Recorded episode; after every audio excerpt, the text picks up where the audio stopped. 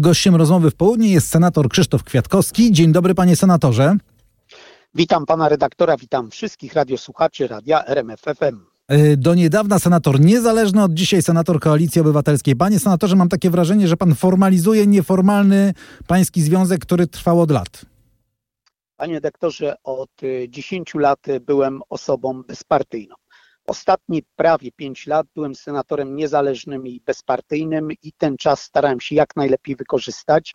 W poprzedniej kadencji Senatu, jako szef Senackiej Komisji Ustawodawczej, której pracami kierowałem, poprowadziłem 350 posiedzeń komisji i przygotowałem 115 projektów ustaw. Ta moja niezależność i bezpartyjność tej pracy pomagały. Pewną część tych ustaw przyjął także cały parlament. Mm, ale, Ale zosta... dzisiaj wyzwania, no. które stają przed Polską się zmieniają. Także sytuacja geopolityczna i każdy odpowiedzialny polityk musi umieć przewidzieć przyszłość i to przemawia, ta zmiana sytuacji wokół nas, e, przemawia za potrzebą działania większej zbiorowości i stąd moja decyzja o przystąpieniu do klubu parlamentarnego Koalicji Obywatelskiej i w tym Jasne. miejscu jeszcze ciepło i serdecznie dziękuję swoim kolegom z tej poprzedniej kadencji, koleżankom z Koła Senatorów Niezależnych. Zawsze mogę liczyć na pańską pamięć co do ilości wystąpień i wszelkiego rodzaju interpelacji albo, albo y, przewodniczenia y, posiedzeniom ważnych komisji. To y, rzeczywiście pan pamięta doskonale, panie senatorze, ale ja też chciałem pana zapytać, czy pan wstępuje tylko do klubu, czy też do, do Platformy Obywatelskiej? Wstępuje tylko do klubu. Największy klub parlamentarny w ramach koalicji rządowej to większe możliwości pracy. Dzisiaj jesteśmy na innym etapie. Wtedy te projekty w poprzedniej kadencji przygotowywaliśmy, no tak. będąc w opozycji. Część z nich i tak e, udało się przeprowadzić. E, w tym momencie, e, bym powiedział, projekty muszą być uzgadniane także z rządem i chciałbym jedną rzecz podkreślić, bo takie pytania się pojawiały. Za tą decyzją nie kryją się żadne propozycje pod moim adresem, ani związane ze startem w wyborach samorządowych, ani startem do Parlamentu Europejskiego. Sytuacja wymaga, żeby moje ambicje osobiste zeszły na drugi plan.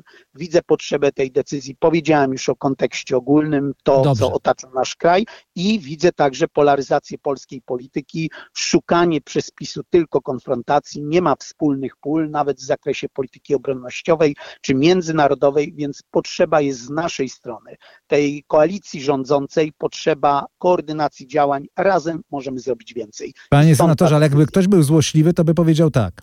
Jak koło senatorów niezależnych, które pan powoływał, mogło odgrywać rolę języczka uwagi, no to wtedy pan był niezależny. Teraz jak układ polityczny się zmienił, nie mniejszałbym do tego geopolityki, tylko układ polityczny w naszym kraju, to panu już na tej niezależności nie zależy. No to jak to jest? Panie redaktorze, y, niezależność ma się w sobie. Ja przystąpiłem do klubu, nie przystępuję do partii politycznej bardzo uczciwie z naszymi radiosłuchaczami rozmawiam i mówię, że dzisiaj, jeżeli mamy potrzebę działania, każdy z nas pewne projekty przygotowuje. Ja mam te projekty też z poprzedniej kadencji. Tam jest między innymi ważny dla mnie projekt ustawy o łódzkiej metropolii. I zdaję sobie sprawę, że inaczej wygląda praca w opozycji, gdzie ta bezpartyjność i niezależność umożliwia mi lepszą pracę i koordynację tych prac. Ale dzisiaj najlepszy nawet projekt jeżeli nie będzie miał decyzji politycznej ze strony rządu, że jest on mhm. zaakceptowany, to nie zakończy prac legislacyjnych. I nasi radiosłuchacze doskonale z tego zdają sobie sprawę. Nie e, ukrywam także, że w pełni podzielam ten sposób patrzenia na politykę, szukania pól porozumienia, a nie konfliktu, zażegnywania tych konfliktów z Unią Europejską, jaki preferuje ten rząd, zgadzając się z jego wizją programową, robiąc też diagnozę, że w największym klubie parlamentarnym będę mógł e, lepiej, skuteczniej reprezentować swoich wyborców, stąd moja decyzja. E, no trochę pan y, mówi bardzo, bardzo dyplomatycznie, ale y, w sumie jeżeli ktoś nie ma politycznej politycznego wsparcia, to nic w polityce nie zrobi, rozumiem. Jeżeli nie ma dobrych politycznych kolegów, to wtedy nic w polityce nie jest w stanie uzyskać. Jeżeli, jest, jeżeli tylko mówimy o skuteczności jako najważniejszym, najważniejszym kryterium y, dobrego polityka. Nie mówiłem, że skuteczność jest jedynym kryterium. Mówiłem, że oczywiście nasi wyborcy od nas oczekują sprawczości, ale mówiłem przede wszystkim o tym, że jest pewna wizja Polski, którą popieram. Dla mnie to, co się działo przez 8 lat, było naprawdę przygnębiające Polsce.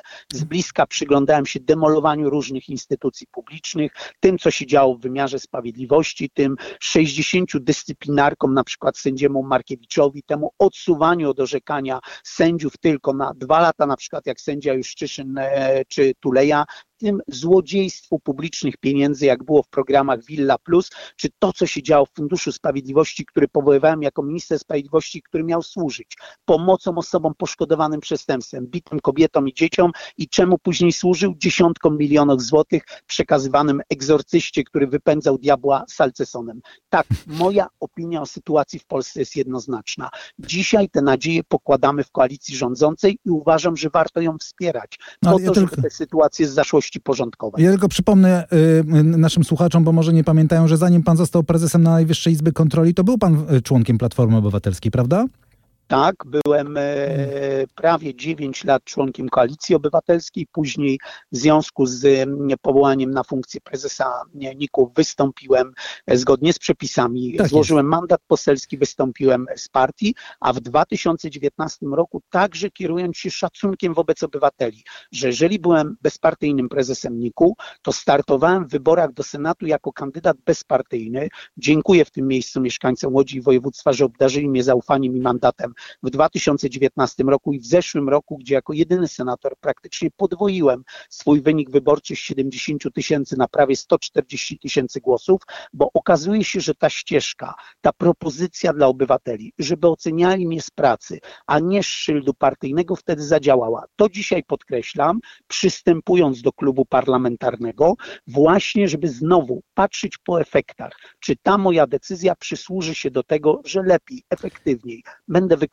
obowiązki senatora. A panie senatorze, y, czy to dobrze, że wniosek o uchylenie immunitetu, immunitetu dla Tomasza Grodzkiego został wycofany przez prokuraturę? Y, nie wiem, y, czym prokuratura to motywowała, przyznam, że... Względami formalnymi, panie senatorze, względami formalnymi przede wszystkim. Panie doktorze, jeżeli uchybiono względem formalnym, no to komisja regulaminowa i tak by nie mogła rozpatrzyć tego wniosku, bo by musiała zwrócić uwagę na to, że został nieprawidłowo złożony. Jeżeli jest to motywowane względami formalnymi, to nie można było podjąć innej decyzji. Panie senatorze, pytam o to dlatego, że to źle y, wygląda. Sami mówiliście jako opozycja wielokrotnie, że prokuratura Zbigniewa Ziobry chroni swoich. No i dzisiaj mamy taki ogląd sytuacji. Nowa prokuratura w Szczecinie wycofuje wniosek wobec y, Tomasza Grodzkiego. No to ktoś popatrzy na to z boku i powie: Nowa prokuratura znowu chroni swoich, rezygnuje ze ścigania swoich.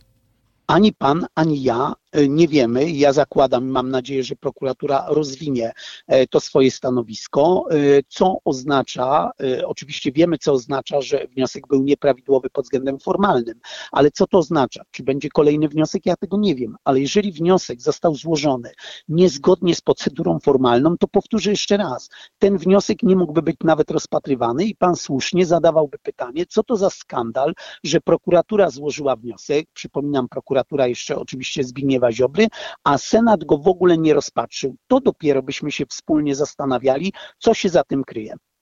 E, panie senatorze, jeszcze jedna sprawa. E, prezydent wreszcie skierował do Trybunału Konstytucyjnego ustawę budżetową. Co się stanie, jeśli, jeśli Trybunał Julii Przyłębskiej zakwestionuje konstytucyjność budżetu?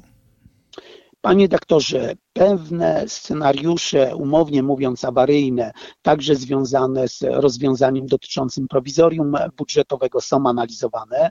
Ja mam nadzieję, że one w ogóle nie będą potrzebne, bo y, ustawa budżetowa jako jedyna w Konstytucji ma zapisaną wyjątkową ścieżkę właśnie z tego względu, że waga jej znaczenie dla obywateli, czyli te wydatki, podwyżki dla nauczycieli, podwyżki dla sfery budżetowej, pieniądze na metodę leczenia mm, bezpłodności in vitro, mówię tylko o tych nowych zadaniach, czy psychiatrię, czy psychologię dziecięcą wyłączała trochę z budżet ze sporu politycznego takiego, żeby względami kruczkami formalnymi próbować go odrzucić. Jest mi po ludzku przykro, jako parlamentarzysta wielokadencyjny, że prezydent ucieka się do takiego, przepraszam, no, e, jednak gry formalnej, także z tego względu, że widziałem już pozytywną ewolucję w jego poglądach. Prezydent y, jakiś czas temu zapowiadał, że nie podpisze żadnej ustawy, a podpisał później dwie ważne dotyczące szkolnictwa wyższego czy pomocy obywatelom Ukrainy znajdującym się na terytorium Rzeczypospolitej Polskiej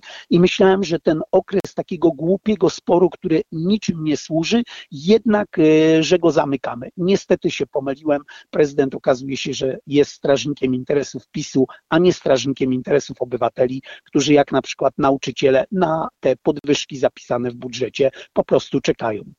I o tym wszystkim mówił nam e, nasz gość e, w rozmowy w południe, senator Koalicji Obywatelskiej od dzisiaj, Krzysztof Kwiatkowski. Dziękujemy bardzo panie senatorze za to spotkanie. Ciepło wszystkich radiosłuchaczy pozdrawiam. Do widzenia państwu. My również pozdrawiamy. Do widzenia.